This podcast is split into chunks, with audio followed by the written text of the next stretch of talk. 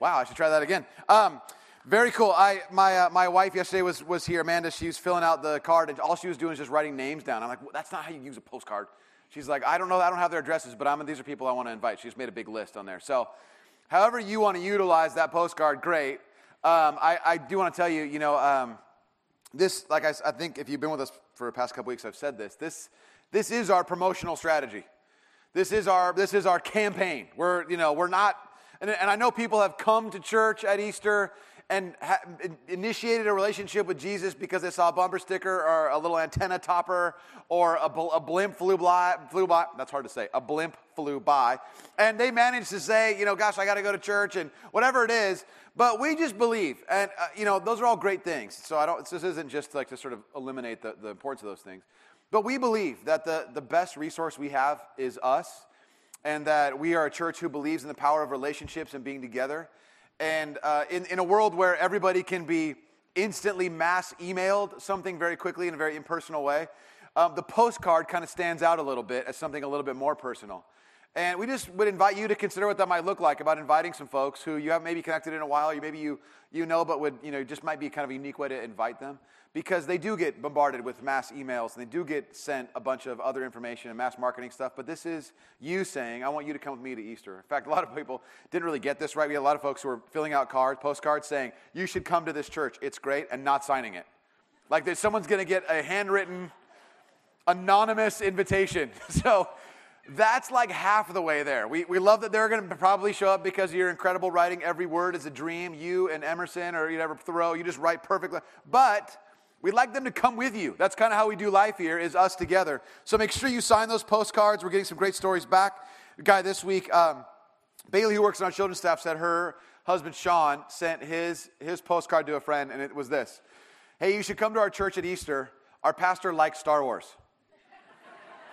whatever it takes, I don't know, whatever you need to help people feel connected here, we want to be all about that. And we believe that of all the things we could do, that always, you hear Doug say this last week if you were here with us, that always the more powerful thing is the more personal thing. And that's how we of operate. It's family, we do it that way, and we, we just believe that's kind of how we ought to operate. So that's why we did postcards instead of other stuff. If you're waiting for your bumper sticker, we don't have one. Uh, tape, tape a postcard to your car. Um, we are, as Mike said, we're in the uh, we're, we're, wrapping up our series on fearless generosity, which has been really great. There's been some conversations we've had with folks that have been very cool, and um, I mean everything from you all. By the way, I should say this too. If you're new with us, your whole experience and fear of church is all, almost always wrapped up in I know I'm going to walk in there, they're going to warm me up a little bit, and then they're going to start saying, "We need your money. Give us your money." And you know now, and you you look in your outline and you show up, and there it says fearless generosity. You're like, "Oh, this is ridiculous." When does brunch start? Or whatever. You're already on your way out. Let me just tell you, if you've been with us, well, you know this. We've been saying this that, you know, while the Bible does talk about generosity a lot, only at least a little slice of that is about money. We talked about it last week. We've been talking about fearless generosity for a number of weeks. We only talked about money once. Because while the Bible, at least when it talks about generosity, is about money, it's so much more than that. There's so much more to generosity than just our money. And We talked about this uh, like I said, over the past couple weeks, we talked about a, a, fearless generosity of forgiveness. We talked about a fearless hospitality. Uh, we talked about a God who is fearlessly generous with us, and that one of the markers of people who belong to Jesus would be this life of generosity, not only with their money, but with everything in their life. And so, um, this has been a very, very great series. I'm excited about today, especially today. Today's Palm Sunday.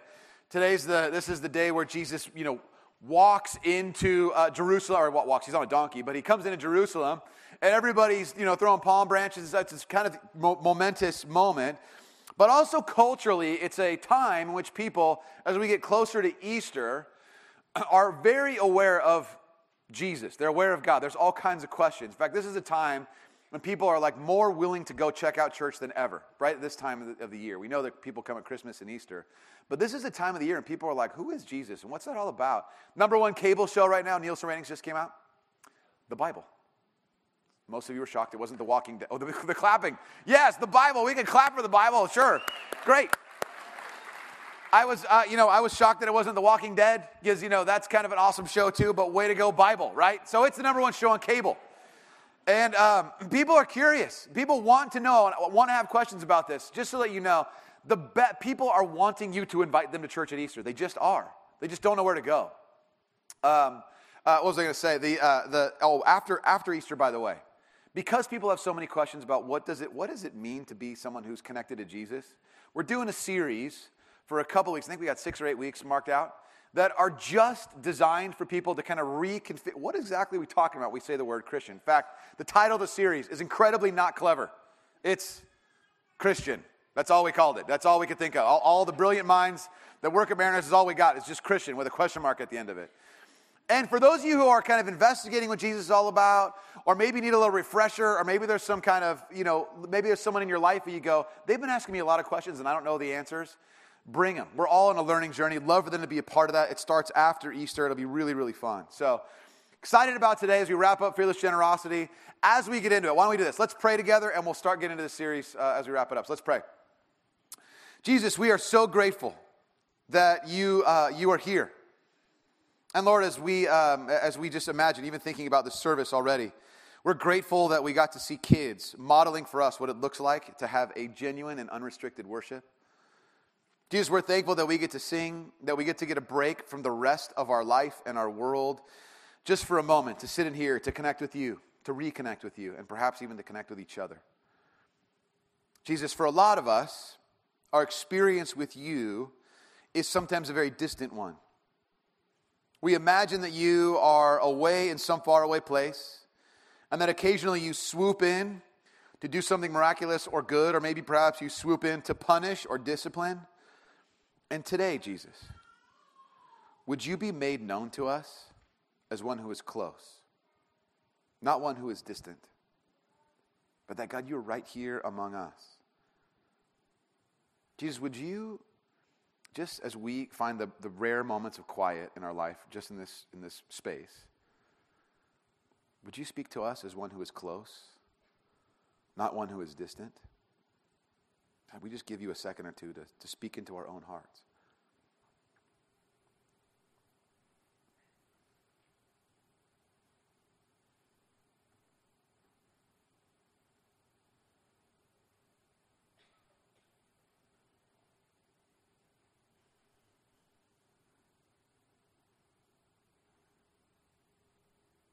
Father, we're grateful that you speak to us in words that are beyond words that you speak directly to our soul. I thank you that you desire to be close to us. And when we hear from you today, would you encourage us? Would you challenge us? Would we be moved? Would our lives be made different because you would work in us today, Jesus? It is in your name we pray. Amen. Amen. Well, uh, if you want to pull out your outline, we're going to be walking through a little bit of Palm Sunday stuff. And I just want to invite you, there's a couple different ways to follow along. Maybe you grabbed a Bible on your way in. Maybe you want to follow along on the screen. Maybe you need to turn on a screen that you brought with you that has a Bible in it. But we want to um, we want to just make sure we're, we're kind of there. So as you're getting that stuff ready, let me get you kind of framed up a little bit. My a couple weeks ago, as a helicopter flew over the church while I was talking, and it wasn't distracting at all. Uh, a couple weeks ago, I'm at well, I should say this by the way. If there's ever a restaurant that God would visit personally because it's so delicious, if Jesus was walking the earth right now I guarantee he would hold meetings and dinners at Chipotle. Guarantee. There's just not a doubt in my mind. That aside, uh, I'm, I'm, a couple weeks ago, I'm at Chipotle with my kids, my two oldest. So my son's nine, and then my daughter, who's six and a half.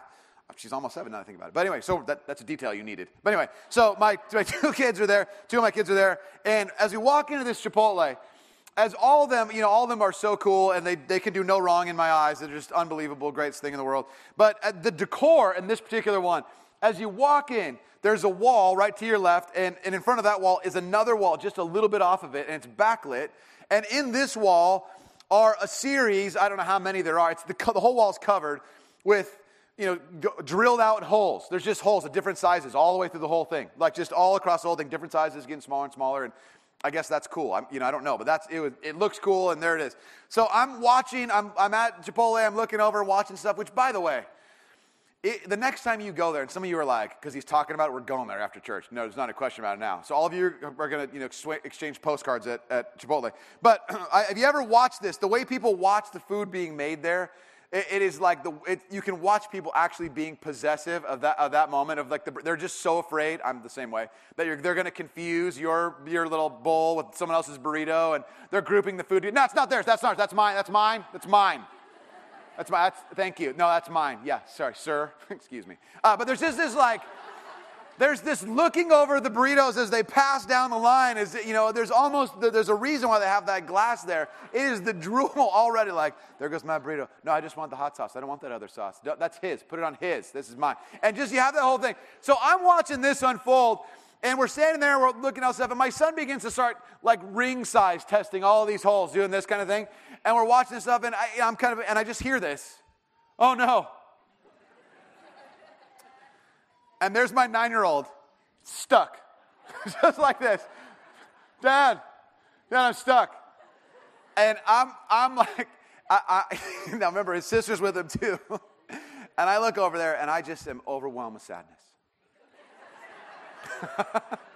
I just immediately, I just, this is terrible. I just started laughing. I mean, like laughing. Not, it wasn't like I was like, I was like, oh my gosh, that's awesome. And then his sister is like, oh, you're stuck, whatever. And he's like, I'll, I'll kick you. Like, she's like, you can't even reach me. You know, so he's like trying to donkey kick her right there.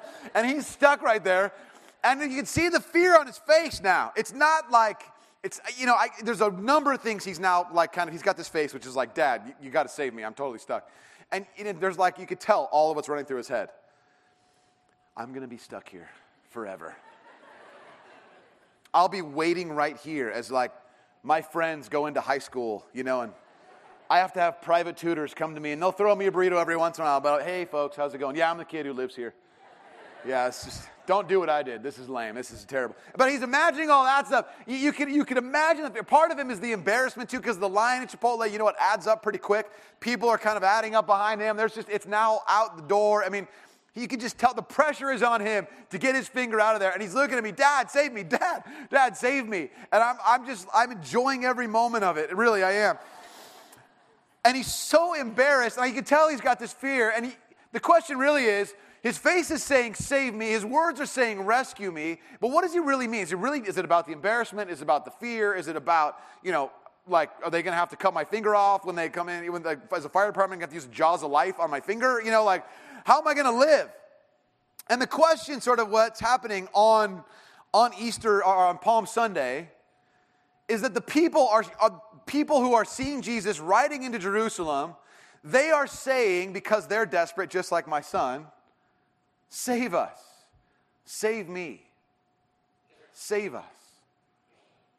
Incidentally, I realized I didn't tell anybody the last couple services that I did get my son out. They're like, how'd you get him out? Like, I, I realized everybody waited till the end of the message. I didn't tell anybody. So, anyways, um, and ver- no, no, just kidding. I just, I didn't tell it because it's not dramatic. He's like up high like this, so I have to like lift him up a little bit. And then I got an angle out and he came out. But just the moment of fear was just the best. And he learned a wonderful lesson. Okay, so the people, when they see Jesus coming into Jerusalem, they start saying, Save us. And it looks like this in John chapter 12. It says this. The next day, the crowd that had come for the festival heard Jesus was on his way to Jerusalem. Verse 13, they took palm branches and went out to meet him, went out to meet him shouting, Hosanna, which means save us. Save me. Save now is probably even the most literal. Blessed is he who comes in the name of the Lord. Blessed is the King of Israel. The festival being talked about here is the Passover feast.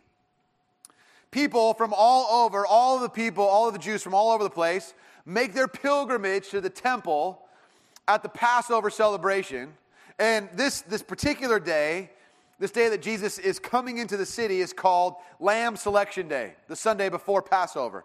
Now, let me just give you, let me back up a little bit. Um, what's happening at Passover is this 1500 years before Jesus, or so, the Israelites are in captivity in Egypt. They've been there for 400 years. They've been crying out to God, God, save us, save us now. We're not really liking the fact that we're slaves in Egypt. It's miserable. We need help. Now, what happens is, as many of you know the story, God's, God's miraculous rescue comes in a number of different ways, but part of the, the sort of most dramatic way, I would think, is probably the sense of the, the, the 10 plagues that come upon, uh, come upon the Egyptians. So there's all kinds of weird plagues. There's like water turning to blood. You got, you know, locusts and all kinds of stuff, and all of these sort of things start happening. And the 10th plague, God sends the angel of death over all of the people, Israelites and Egyptians alike. And he says, this is really wild. If you, if you kill a lamb and put the blood of the lamb on the doorpost over your door, then the angel of death, who would take the firstborn of every family, will pass over your house and will get the other ones. So make sure you do this. And this is actually, as its 10th plague, this is the one where the Pharaoh is like, all right, I've had enough. Everybody get out. Okay, so this is a big deal. And they're to commemorate the Passover, the Passover this Passover moment, which led to their freedom, every single year. Now, what they would do is they would choose a lamb to be slaughtered on Lamb Selection Day. Here's where this comes from. This is Exodus chapter 12, verse 3. Tell the whole community of Israel that on the 10th day of this month, each man is to take a lamb for his family, one for each household. If any household is too small for a whole lamb, you must share it with the nearest neighbor, having taken into account the number of people there are. You're to determine the amount of lamb needed in accordance with what each person will eat. Verse 5 The animals you choose must be year old males without defect. And you may take them from the sheep or the goats. Take care of them until the 14th day of the month, when all the members of the community of Israel must slaughter them at twilight. Okay, so now listen what's happening here. People are making their, uh, as we get to, people are making their way into Jerusalem for the Passover feast. They're entering the city on Lamb Selection Day. Now, you have to see what's happening here. The way that it's prescribed in Exodus is people would pick out a lamb on the 10th day. And then, remember, this lamb has to be presented to the high priest eventually as spotless, without any flaw. If the lamb has like a little wart on its foot, if it has, if it has a broken leg, or it's blind in one eye, or it's deaf, or whatever it is, it can't be used as part of the Passover celebration. So you go and you pick out your lamb and that's on the 10th day of the month. And then you take it home to your house, to your family. And you have to care for it because if it gets injured, it's not like you can just go, here's the lamb, and then just hope the wolves don't get to you. We'll get to you in a couple days. You'd have this lamb around you. Now, I'm not, I didn't grow up on, I grew up in Irvine. I mean, that's where my, my life has been there. I have never, I've never raised lambs. I've never been around animals like that, you know. Uh, but I have to tell you, I've been to a petting zoo. I've seen a lamb. It's cute. It's tiny. It's awesome. You could pick it up and you could hold it. And it, that's not the brightest animal in the world, but it will just snuggle with you. And you'd probably give it a name Cloud or Puffy, Poofy, something. There he is. Right there. You'd hold him real close. And you'd have to make sure that that lamb was protected because, again, if it got injured, you couldn't present it for a sacrifice. Now, imagine you have a family of people, little kids and everything. Hey, kids, look, it's Lammy. Lammy! You know, they pick him up and he talks to you. But by the way, I should say this. Have you guys noticed how much, like, how much publicity lambs, sheep, goats, whatever, are getting on the web right now?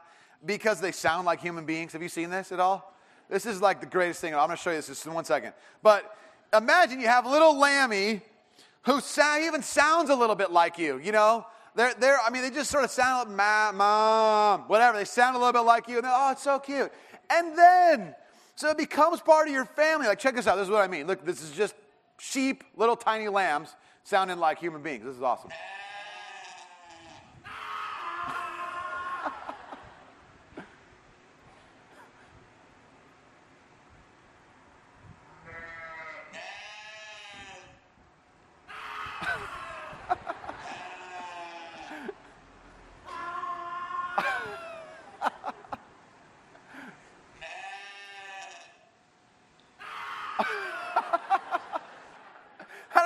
that's funny. That is so funny to me that a lamb sounds like that.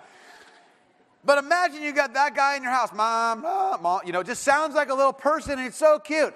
Now, you would have to get attached to this little lamb, unfortunately, because four days later you'd have to offer that lamb as a sacrifice.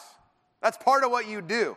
And it's not like you hand the lamb to the priest and then he goes in a back room and euthanizes, euthanizes the lamb humanely. That's not how it works. There's your whole family. You take the lamb to the priest, and then you and your family, you slit the lamb's throat. And the blood is collected and then thrown onto the. I mean, it's like, oh my gosh, this is, a, this is an incredibly gruesome, very graphic depiction of something that, I, that God's trying to get people's attention for, which is this. We're going to talk a lot more about this at Good Friday, by the way. That there is an incredibly high cost of freedom. There's an incredibly high cost of freedom that there's this incredibly graphic moment in which people would be gathered, the whole families with their lamb. The kids clearly would have been attached to it. The parents would know what's coming. And there's this moment in which you see this innocent, perfect, spotless lamb whose blood is spilled. To remember God's rescue out of captivity and into freedom.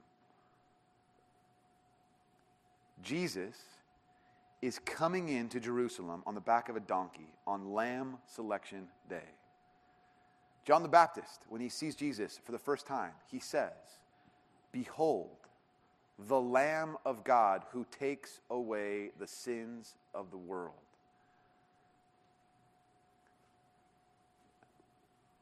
Jesus, the Lamb of God, enters Jerusalem on Lamb Selection Day. And what he's saying in so many words is pick me. Pick me. And it's in this moment you begin to see, as we sort of foreshadow what's coming, Jesus already has the cross in view in his own life. He knows what's going to happen. And he's saying, Pick me. And you see God's fearless generosity on display for us right there. The unblemished, perfect, holy, Lamb of God has entered into the city on Lamb Selection Day. And he's saying, Pick me. And as he's making his way down the back of a donkey, the people are shouting the word, Hosanna, Hosanna, which means, Save me, save us now. And it's not so much that Jesus has, it's not, the word means, save me is a fine thing to say. But what's intended by that meaning is what most people were expecting about the one who would come God's chosen representative, his anointed one, the chosen one, Messiah. That person clearly was going to lead a military revolt over the Romans. That the Roman rule would end, there are new Pharaoh, they're the new captors, the new Egypt over God's people, and there would then be God's person would sweep in, the Romans would be undone, and Hosanna became the way in which we talk about a military victory over God's. It's a nationalistic, militaristic sort of pride word. And the people are waving palm branches, which on the one hand is the acknowledgement of a king, but it's also the symbol of the zealots. The zealots are the people who would say, God has chosen us, anointed us to pray in his power that we might go and kill the Romans by whatever, whatever it takes to win back our right to freedom. We will kill and take the Romans out because that's what God has given us to do. The symbol isn't that the people are waving olive branches at Jesus, they're waving these symbols that have become a symbol of nationalistic, militaristic, zealous anger. Jesus is making his way down this walkway, whatever it might be, this, this road into Jerusalem. People are chanting. He sees the palm branches, and he doesn't sort of stop and soak it in. This is great. Not doing the like pointing at people, hey, great to see you guys. Hey, I remember you. What's up? Hey, how's the eye doing? I mean, he doesn't do any of that stuff. He doesn't take it all in. He doesn't wave at everybody. Here's his reaction. Everybody's yelling and chanting, Hosanna, waving the palm branches. And upon seeing the, the chanting and the, and, the, and the palms, here's what he says in Luke 19. Just I'll put it on the screen. As he approached Jerusalem and saw the city, remember, everyone's going crazy.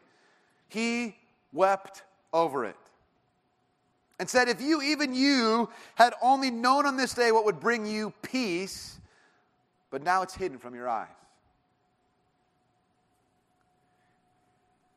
Jesus enters the city and sees all these people saying something that's kind of, we're almost there, but they're just missing it entirely. They want a violent uprising over the Romans. They want their own sort of agenda worked out smoothly. They want everything to sort of be fun. By the way, the word weep there has other sort of translations. It's the word lament, to mourn for, and to bewail. It's not like he's kind of got a little tear. He is heartbroken over the city who has completely missed all of what this day is about and what God intends to do through Jesus in this moment. The people only minimally need sort of Jesus' presence there. They want what a lot of us want, if you're anything like me, which is we want God to come in at moments. We actually like the sort of superhero Lone Ranger effect of God, where He comes in, swoops in, kind of make sure that everything's working okay for us, that we don't have, we have a little less stress, a little fewer red lights in our life, and then He kind of can move on and we could say, hey, what do we owe you? Oh, nothing, ma'am. I got this one. I'm just the Lone Ranger Jesus. And He takes off. There's a part of us that likes that, at least for me. I want Jesus to swoop in with divine, supernatural power and help me sort out my finances. I want him to swoop in and sort out when I have family conflict. I want him to swoop in and sort out whenever, whenever there's a cop in my rearview mirror. But I feel like there's a lot of me that says, Jesus, you know, you kind of mess stuff up in my life a lot of the time. Yeah, I was wondering if you, you know, it's been great that you were here, but you know, I think I got it from I got it now.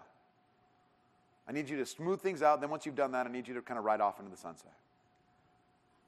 Because Jesus has a tendency to sort of mess with stuff and mess with our lives. And he has a tendency to get in the way. And the people want Jesus to come in, the Messiah, come in, rescue them, and then be on his way. Thanks for coming out. We'll call you if we need you. You've been great.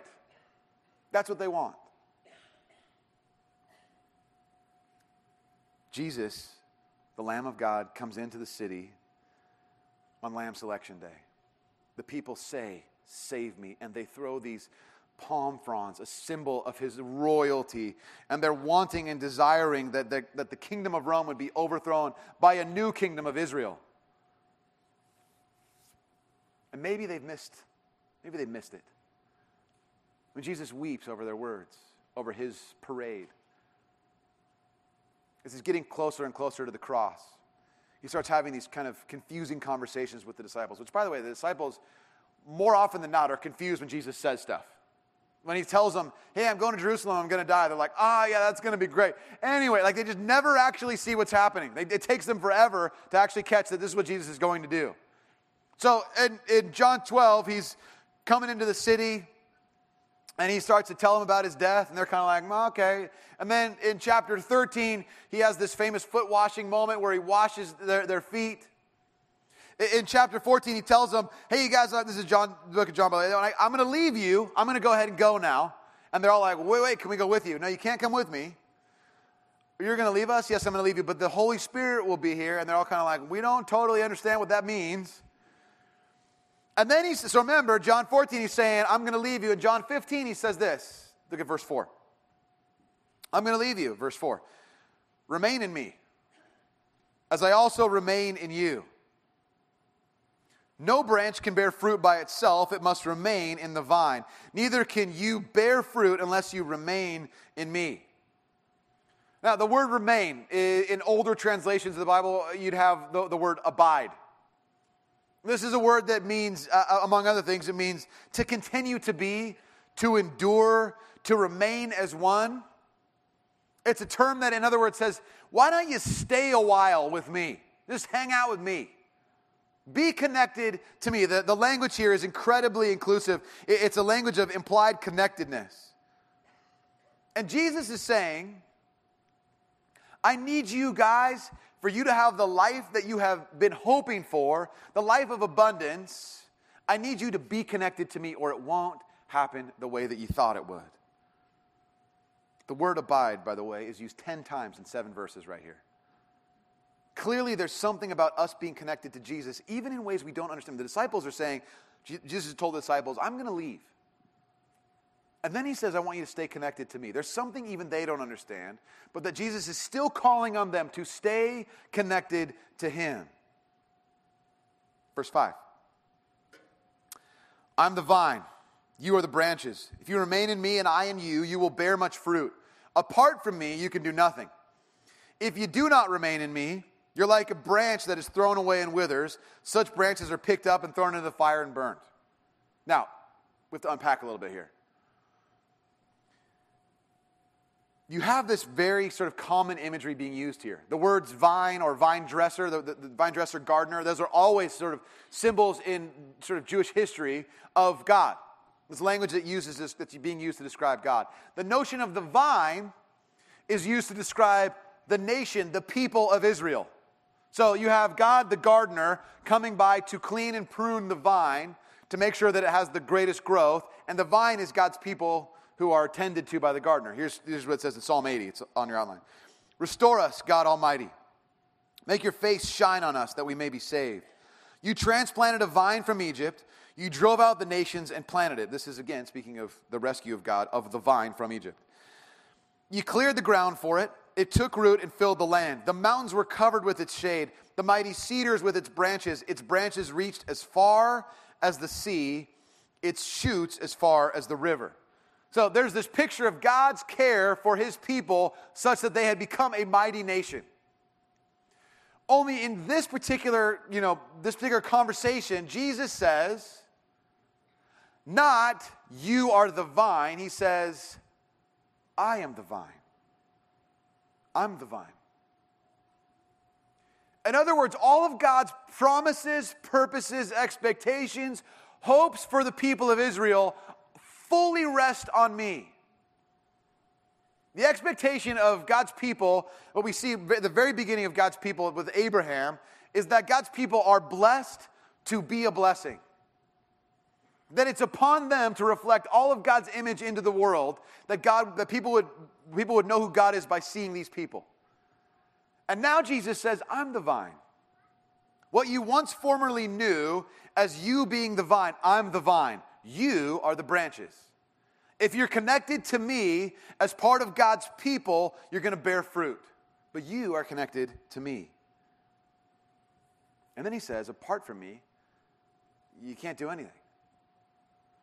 The life that you'd hope to have apart from me, the rich, full, abundant life that you're hoping to have, can't be had without me. He says that, you know, he's like, he's kind of using this gardening analogy here. I, I, am, not, I am not a gardener. In, in my house, it, neither, it, or my, my family, none of us are gardeners. We, we, the way we garden is we, we buy plants, and then they die, and we replace them and then the cycle continues, you know, circle of life kind of stuff. I don't know. But this is how we do our, our that's how we garden. And, uh, you know, I, I do know a little bit because I've seen it. I know that, that flowers, when they do what they're supposed to do, they produce a bloom, a flower. You can see it. And that the, there are branches that will grow off, off of a rose bush or whatever else that have turned brown and they're no longer producing flowers. And the only way to sort of help the whole thing kind of go is to remove the branches that don't work. That they kind of, this is just, that's a very clear example. Jesus is saying if their branches aren't working, we got to trim them off so that they can grow. We're going to have to remove these things so that the root of those branches can grow. But until then, we have to sort of do some pruning. My my wife the other day, who is incredibly, she's like a super craft person. She'll try everything to, you know, crafty and cute and clever. And, you know, I talked to some of you guys at Rooted Week 8. She's a total, like, addicted to the cult of Pinterest. And, you know, there's always an idea of how we could turn a milk carton into a cell phone and it looks cute in the shape of a heart or something. But she's, um, she, my, with my, with the help, well, my daughter wanted to, to have her room kind of look a little more big girl. She's turning seven in April, and so she's kind of wanted a big girl room. So it's purple and zebra. Uh, Awesome.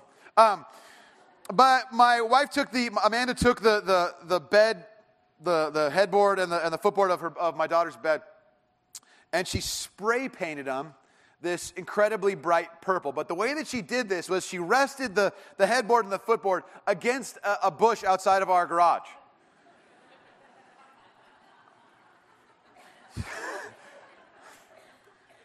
but but our, we do this kind of stuff all the time our neighbors, uh, there's like always a weird, clearly overspray of some kind of paint in our, in our street or whatever. It's just like, yeah, McGuire's are doing crafts again. So this is not that uncommon, by the way. But she's resting this thing up against the, the bush there, and she's just spraying this super bright, like glo- high gloss enamel purple paint over the whole thing. All the way up now, turns it around the whole thing. Now, when she removes the, the, the headboard from the, from the, the little shrubbery there, you have like a Willy Wonka purple plant right there. And it's not like it's subtle, like, oh, that's kind of an interesting color for the plant. It is like, well, ah, it's like this kind of scary plant thing. Now, the, the, that part of the plant which is a pretty significant part of this like shrubbery bush thing. I don't know how it lives. But there it is. It, there's no way that that part of the plant can ever produce any more like life from it. It's just covered in like an eighth of an inch worth of purple enamel. So I get to do my favorite thing as a gardener, other you know, which uh, there's not much gardening in our house, like I said before. Is we have like one electric hedge trimmer thing, which looks like kind of a, a wuss version of a chainsaw because it plugs in and it looks the same kind of deal. But I just get to. By the way, if you need me to come over and just destroy your plants, I'll do that for free. I love this. So I, I have this thing plugged in, and I just I just turn that thing on and bah, bah. I just cut this bush that's like this big down to like a little tiny cube. I mean, it's just this tiny little thing. And there's all this purple shrapnel that my wife has left there for us because it had to be cut off because it no longer could grow. For the plant to survive, some of those things had to be removed. And Jesus is saying, a lot of us have a purple, bright shine on the outside of us, and we believe in some way that we're connected to Jesus somehow, but we don't really want him there. And we're actually kind of dying. We want him to swoop in and do the rescue, but we don't want to stay connected. And there's this very realistic picture here of there are parts of our lives that need to be pruned so that we can have a full, rich, deep life and connection with him. Because so much of us desires a full and rich life, but we like the idea of the appearance of connection with Jesus more than we like Jesus actually being connected with us. And so Jesus tells his disciples, I want you to be connected to me. The town is crying for a military victory. Uh, the town is crying for an overthrow of the Romans. Is it possible that what they really need, their save me cry, isn't as much for the, in terms of what their soul needs isn't as much about overthrowing the Romans, it's about something way different. It's about being connected to Jesus. This is what he desires that we would be connected with him. Skip down to verse 12. My command is this love each other as I have loved you. Greater love has no one than this to lay down his life, to lay down one's life for one's friends. You are my friends if you do what I command. Now, verse 14 has been taken out of context a lot. It's been used to cause a lot of guilt among people. It's been used to sort of coerce people into kind of a fearful obedience of God. But what's the commandment being talked about here? Love each other. The evidence of, our, of the connection between us and God, our abiding in God, our abiding in Jesus, is the way in which we love each other. This is a theme throughout the sort of last night or so of Jesus' life, where he keeps saying, among other times, he keeps saying to his disciples, People are going to know that you're connected to me because you love each other. You want to remain in me? One of the ways you'll know that you're remaining in me is the way that you love each other. Our abiding relationship is one in which we love each other because of our connection with Jesus. Verse 15 I no longer call you servants because a servant does not know his master's business. Instead, I have called you friends. Now, if you have your own Bible, if you have your outline, if there's a way you can highlight it digitally, whatever you want to do, I would circle, underline, highlight the word friends there. Jesus spends a lot of time talking about to his own, his own disciples, saying, if you want to be like me, if you want to be connected to me, serve. And here, well, he's not undermining the notion of servants because he just demonstrated the supreme act of service in the foot washing only two chapters earlier, he uses a different word. I no longer call you servants, I call you friends. I call you friends. For everything I learned from my Father, I've made known to you. Verse 16, you did not choose me, but I chose you and appointed you so that you might go and bear fruit, fruit that will last. And so that whatever you ask in my name, I, the Father will give to you. This is my command, he reiterates love each other. The whole of Jesus' effort isn't that he would merely provide a service for us, that he could swoop in, rescue us from something, and that he, we would never need him again. The whole of Jesus' life and effort, even his death on the cross, which, we, which we'll, we'll talk about and actually sort of really consider what it means for us on Good Friday. But the whole of all of that stuff is that we would be connected to him, that we might be called his friends. Some are like, really, friends? He wants to be my, Jesus wants to be my friend? Isn't, there's got to be some sort of subtle nuance to the term there. It doesn't really mean friend, right? He, he means something else. Guys, this is, it's not my words. This is what Jesus is saying to his disciples. I call you friends. No, it can't be good. We're all grown ups in here. There's, that's, not, that's not how we talk. That's not what this is about. There's got to be something else. My guess is if you wanted to get a really good definition of what the friends we're talking about here is, we could ask any one of these kids who were up here singing earlier.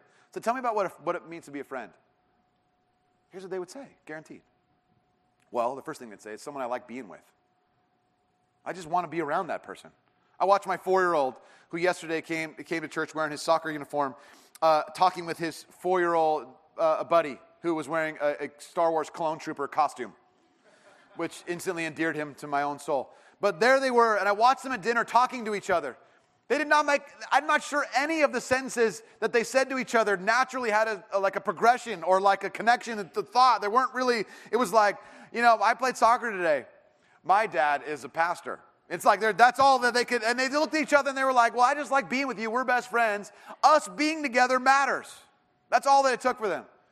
When you ask little kids, Who are your friends? Well, they're, they're the people I like being with. I want to be with them.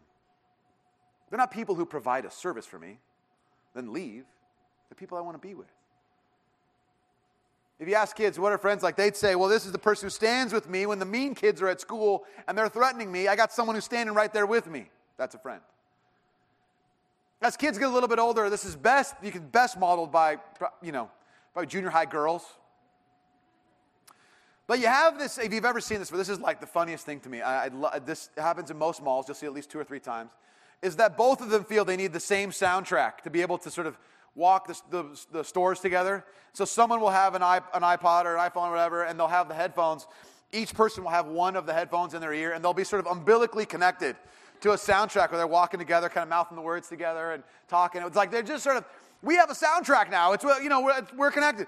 And those girls, those, those, that pair of girls, if you were to stop them and say, you know what? You guys are like the same person.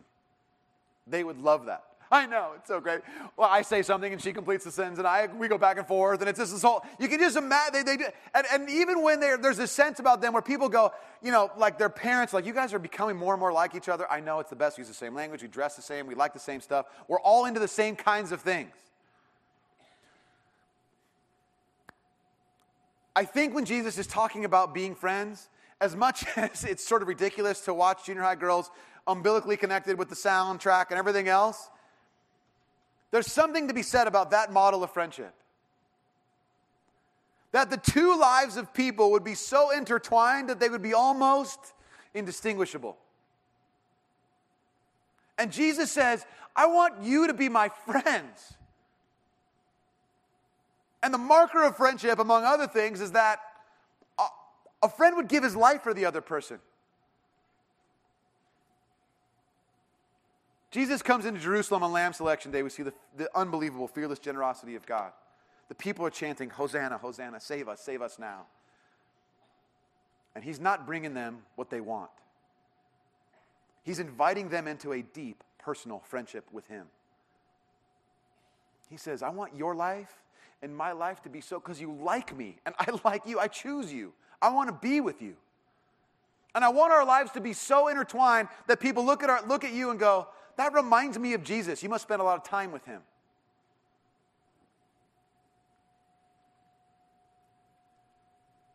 Jesus gives his life for his friends. And it isn't merely that we're the recipients of his wonderful service to us and we're called friends. The very difficult reality is that if we're friends with him, then we also release our own life that we might be connected to him. In fact, the notion of being connected to Him, this rescue that God wants to do in our own lives, cannot come until we release our own life. Because if you're like me, so much of my own life, I hold on to it and say, God, can you just help me straighten everything out in here?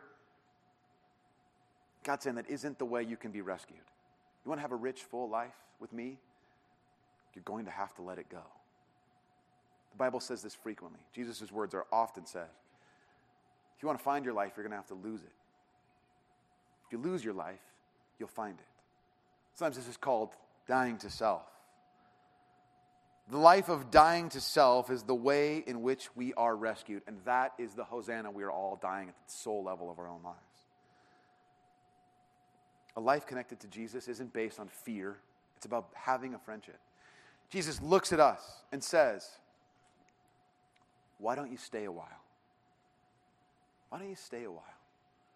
And the marker of a friendship, anybody who would say that to you in your own life, as they would say, Come into my house and stay a while, relax,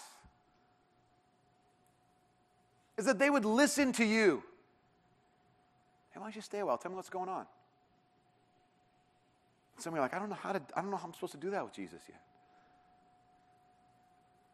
Guys, we're going to talk a lot more about all of what that looks like and the implications of that in the next series coming up. But here's what I want you to know today, just the one thing you got to get is that Jesus looks at you and says, I choose you and want to be with you. You are not a burden to me. You're not a distraction from the other work I got to do. I want to be with you. And why don't you stay a while? Why don't you stay a while with me? Would you close your eyes for just a moment? On Palm Sunday, what we acknowledge is that Jesus, the perfect, spotless Lamb of God, has made his way into the city. And that the ultimate aim of his life and death is that we would be connected with him. And so Jesus says to you right now, in this very moment, why don't you stay a while? For a lot of us, the notion of Jesus being one who would be attentive to us, that he's not just frustrated with us, that we're not measuring up, that he wants to be with us is a revolutionary idea. We started the service by asking God to speak to our own soul. Here's what I want to invite you to do God says to you, Why don't you stay a while? Remain in me, abide. What is it that you want to say to Jesus, who desires to be with you as a friend? So, in the quietness of your own heart, God's rescuing power is available to you right now, and He desires to be with you. What would you say to Him right now? friend.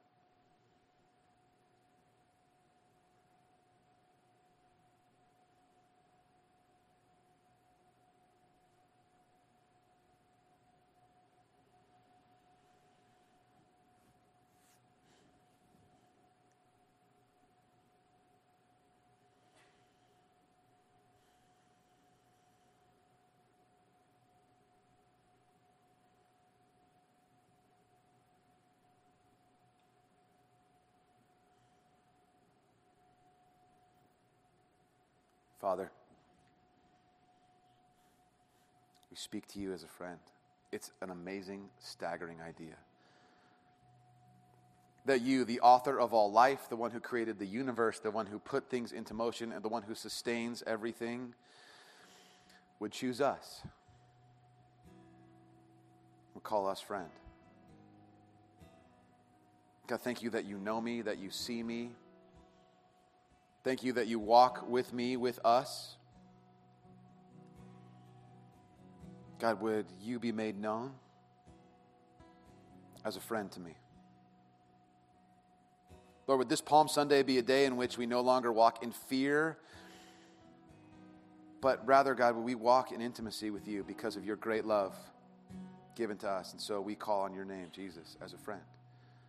Lord, as we sing these songs, would they be a response, our own prayer set to music? A chorus of friends who would say your name because you are our Lord, you are our Father, and you call us friend. Amen.